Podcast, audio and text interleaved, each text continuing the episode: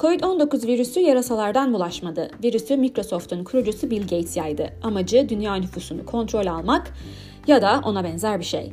Okey, Bill Gates yaymadı. Amerikan ordusu Çin'i kontrol altına almak için bu virüsü yarattı ve dünyaya yaydı. Belki de virüs 5G network ağları yüzünden yayıldı. Virüsün çıkış nedeni üzerine komple teorilerine artık ben de yetişemiyorum. Ama bir de virüsün tedavi yöntemleriyle ilgili teoriler var. Mesela endüstriyel çamaşır suyu içerseniz virüsten arınabilirsiniz gibi. Peki siz bu söylenenlerin hiçbirine inandınız mı? Instagram'da yaptığım küçük çaplı ankete göre hayır inanmadınız. Herkes bunların yanlış bilgilendirme olduğunu biliyor ve kale de almıyor. Öyleyse bu bilgiler nasıl kitlelere yayılıyor? Bu yayılma nasıl önlenebilir? Disinformasyon, yanlış bilgilendirme ile mücadele Amerikan hükümeti için son yıllarda özellikle 2016 başkanlık seçimlerinden hemen sonra önem kazandı. Amerikan Dışişleri Bakanlığı çatısı altında bir Global Engagement Merkezi kuruldu. Global İlişkiler Merkezi.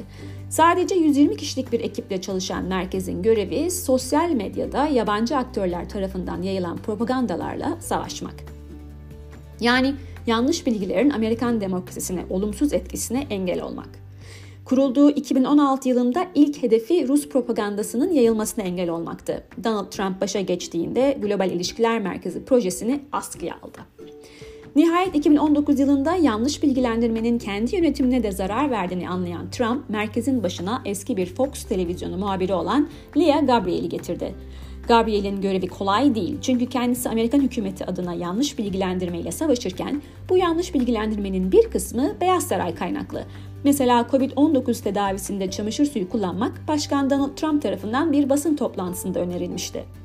Gabriela 2021 mali yılı için 138 milyon dolarlık bütçe talebinde bulundu. Kongrenin bu bütçeyi onaylayıp onaylamayacağı henüz belli değil.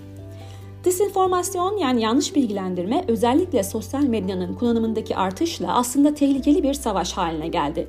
Bu savaşta mücadele sadece hükümet dairelerine değil, sosyal medyayı kullanan bizlere de düşüyor. Her zaman söylerim yine söylüyorum. Sosyal medyada okuduğunuz bilgilerin kaynağına dikkat edin.